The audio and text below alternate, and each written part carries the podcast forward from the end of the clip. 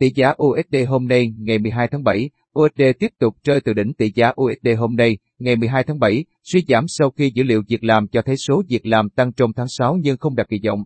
Đầu giờ sáng nay, chỉ số USD Dollar Index DXY đo lường biến động của đồng bạc xanh với rổ 6 đồng tiền chủ chốt, Euro, GBP, bảng Anh, KED, SET, CHF đứng ở mức 92,1 điểm, giảm 0,34%. Tỷ giá USD hôm nay suy giảm sau khi dữ liệu việc làm cho thấy số việc làm tăng trong tháng 6 nhưng không đạt kỳ vọng.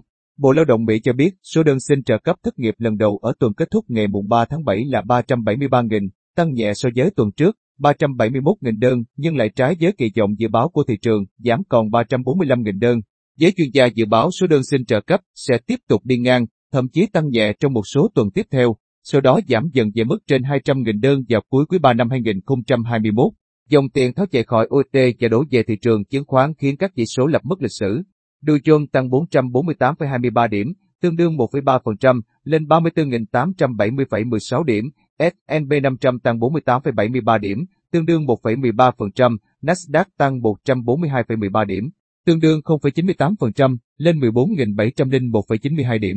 Theo các nhà phân tích tại Maybank ở Singapore, kể từ khi Cục Dự trữ Liên bang bị phép thay đổi quan điểm ôn hòa trong cuộc họp đầu tháng 6, đồng bạc xanh ngày càng nhạy cảm với các dữ liệu tại Mỹ. Tại thị trường trong nước, vào cuối phiên giao dịch cuối tuần qua, tỷ giá USD mỗi Việt Nam đồng ở ngân hàng phổ biến quanh mức 23.201 đồng mỗi đô. Tỷ giá tham khảo tại Sở Giao dịch Ngân hàng Nhà nước hiện mua vào ở mức 22.975 đồng và bán ra ở mức 23.836 đồng.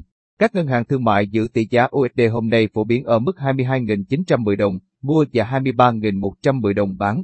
Vietcombank niêm yết tỷ giá ở mức 22.910 đồng mỗi đô, 23.110 đồng mỗi đô.